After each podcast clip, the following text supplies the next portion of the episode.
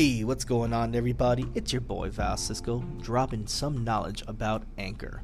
Guys, have you ever wanted to record your own podcast? Don't you want millions and millions of people to listen to what you have to say?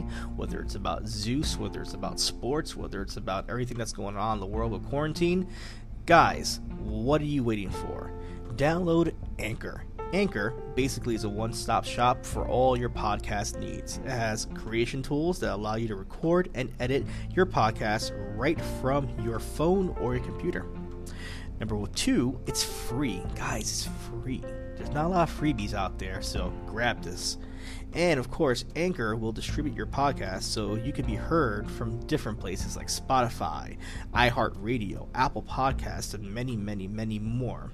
You can make money off your podcast too with minimum listenership. So, right there, guys, like, listen, this is a no brainer.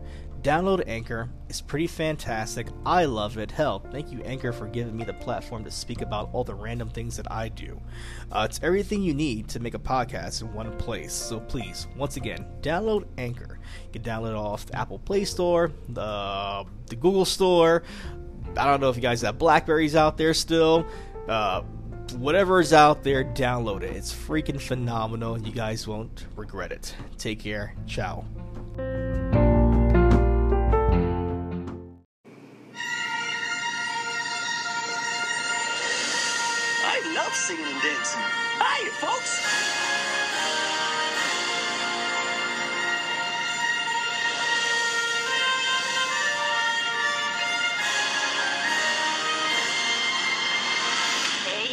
Handsome. You looking for some rotten cotton? I'm a woman. That's okay. Yeah, that's even better. Got a good time for you. You two are the most decorated officers in this department. What do you see? Looks like a rubber gone wrong to me. This wasn't a robbery. This was a hit. Someone out there is killing puppets.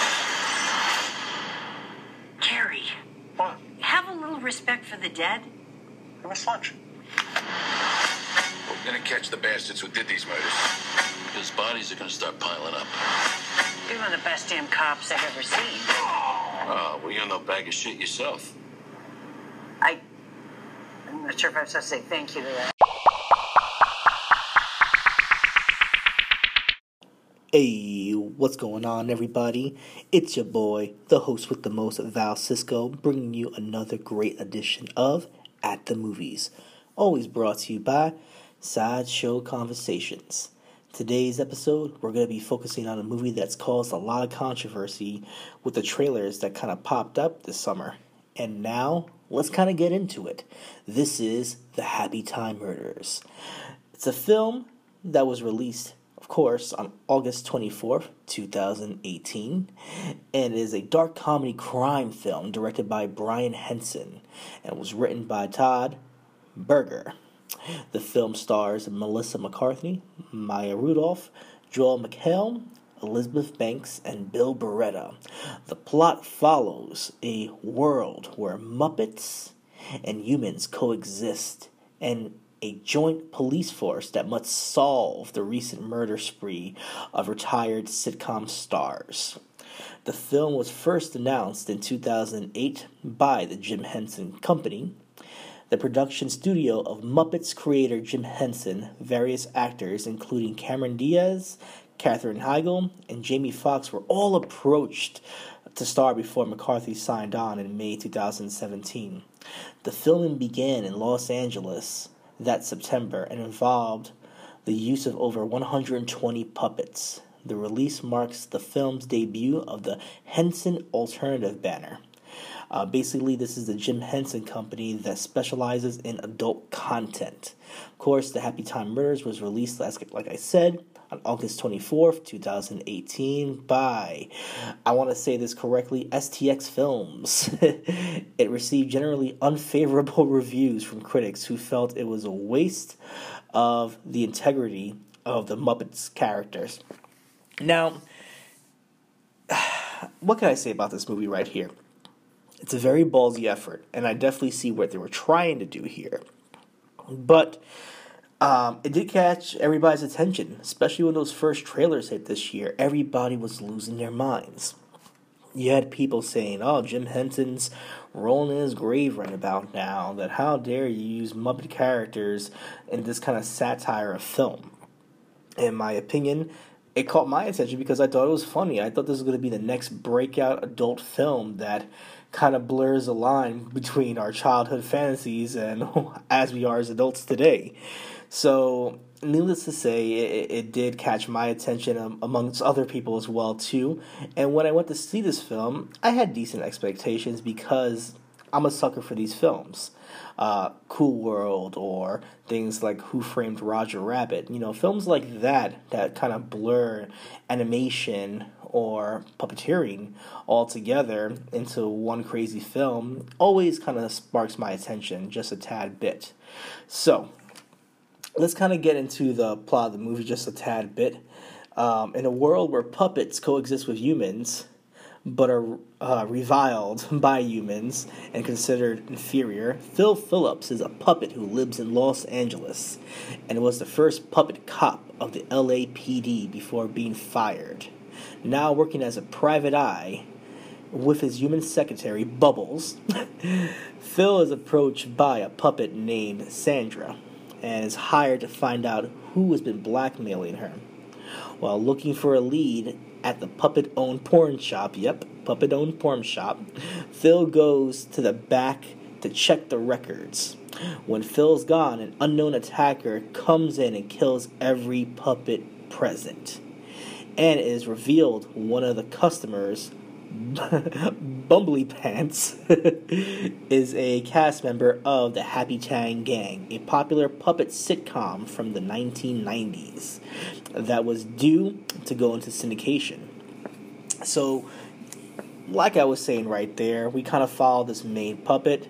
Uh, fantastic played by Barretta. You know, he has that kind of cocky, I want to say, New York beat cop kind of persona. You know, you want to think of like real like disgruntled cops with a with an attitude and a chip on their shoulder. You're gonna get that type type. You know what? He's doing his best. I want to say, um, just disgruntled cop. I want to say like a Sin City Bruce Willis um, meets um, a Dirty Harry in a way.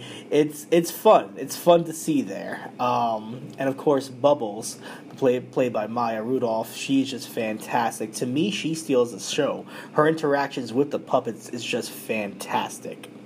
After the LAPD arrived at the crime scene, Phillips meets up with his former partner, Detective Connie Edwards, with whom he has had a falling out with 12 years ago. Edwards was being held at gunpoint by a puppet criminal, and Phil tried to shoot him, but missed and hit an innocent puppet, killing him in the front line in front of his daughter as well too.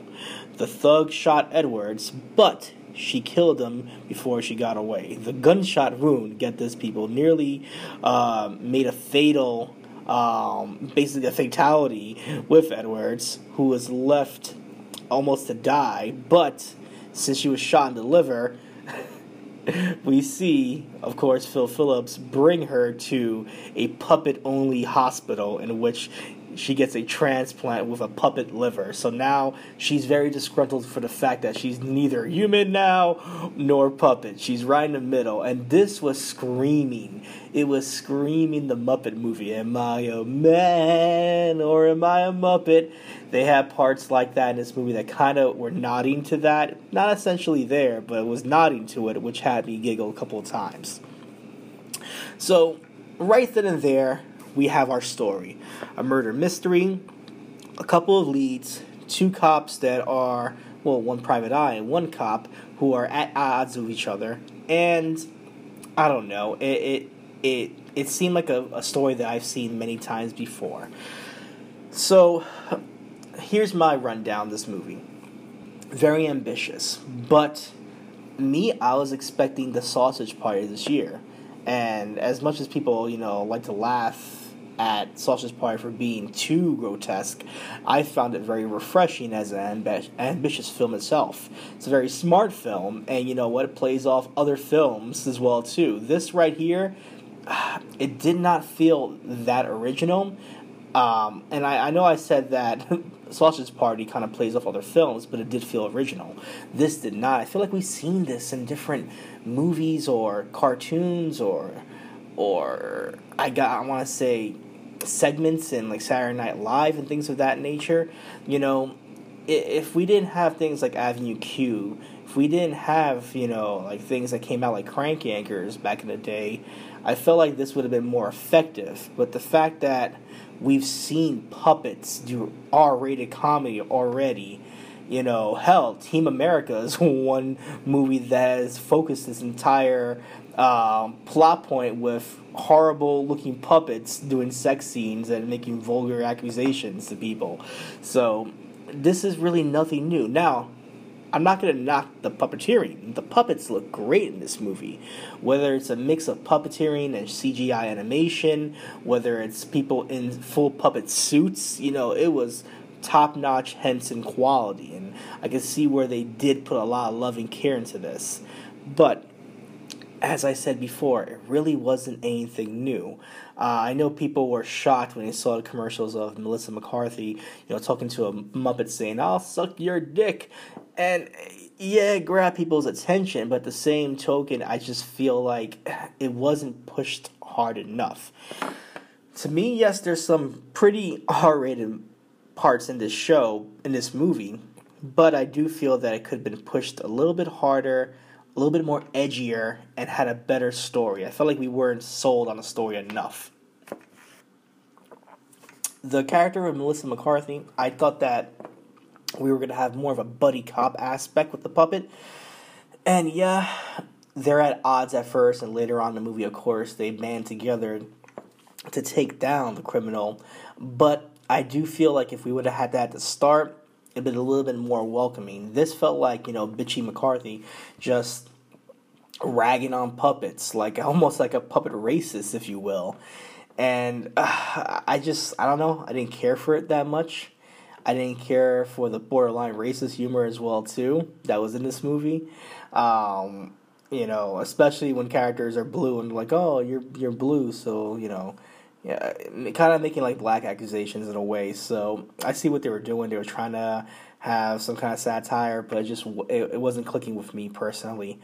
Um, I do like the story with the Happy Time uh, sitcom, The Happy Time Gang. That was hilarious. Seeing you know a mix of puppet puppets and um, humans alike, where one human was like the oddball and the rest were puppets. It did remind me of like a reverse Alf in a way. So that was fun to see, and then see how you know their story from being you know this great sitcom in the '90s. Um, and now how they're basically all crashing and burning and relying on syndication to pay them all handsomely well that was kind of fun to see as well too.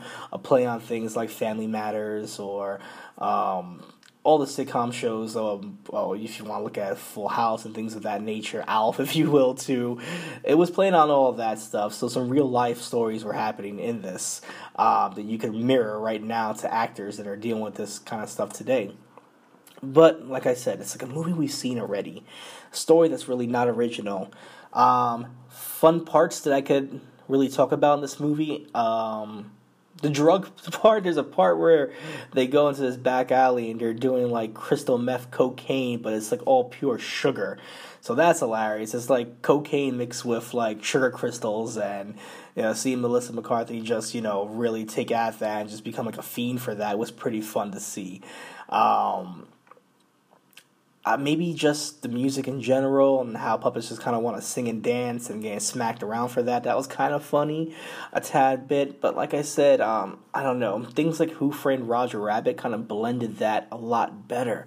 And I don't know. Maybe that movie's just a classic to me. I'm very nostalgic to that movie of just mixing like Disney and Warner Brother characters with real life anima- um, real life actors. It kind of gave me something new, and this movie I see was trying to push that envelope, but it didn't. Um, uh, some bad stuff.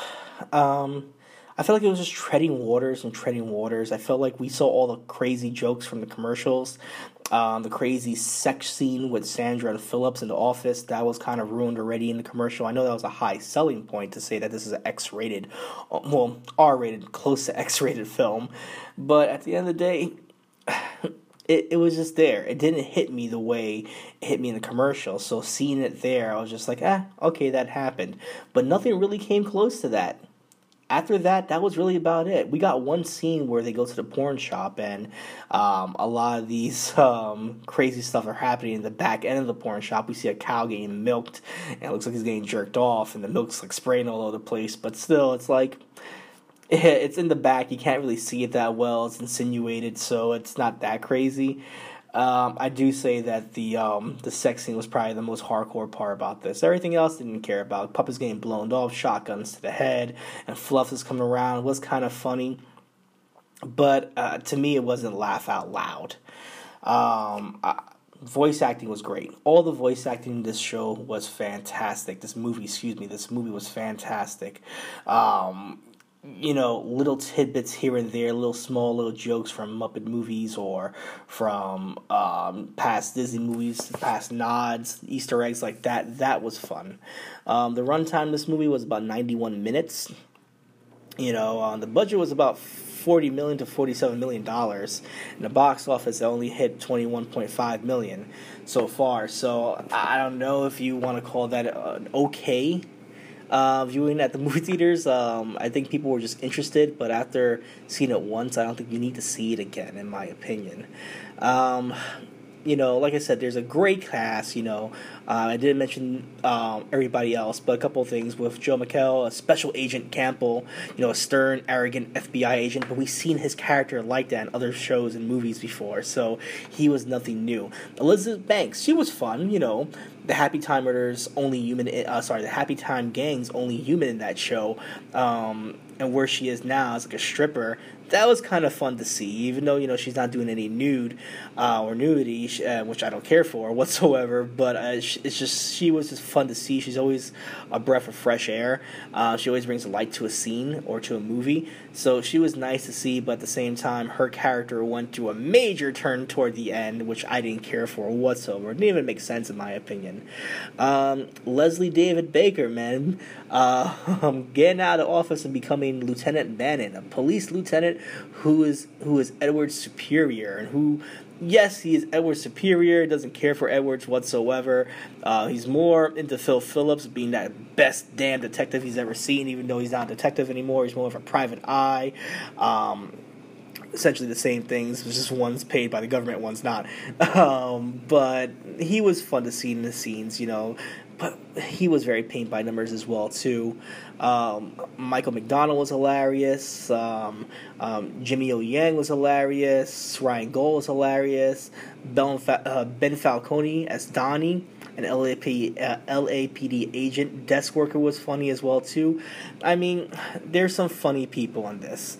Of course, you have some classic characters in this as well too. Um, I'm probably gonna mess up his name, Alan uh, Throntman plays the octopus, and Brian Henson himself plays a crab, a crab that talks to Melissa McCarthy saying that she probably had crabs before, so give a kiss over here.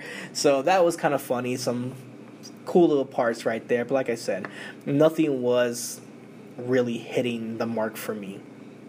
Um, so let's kind of get into it right here um, on uh, on a review on Rotten, Rotten Tomatoes. The film holds a approval of 23% based on 192 reviews with an average rating of 3.9 out of 10.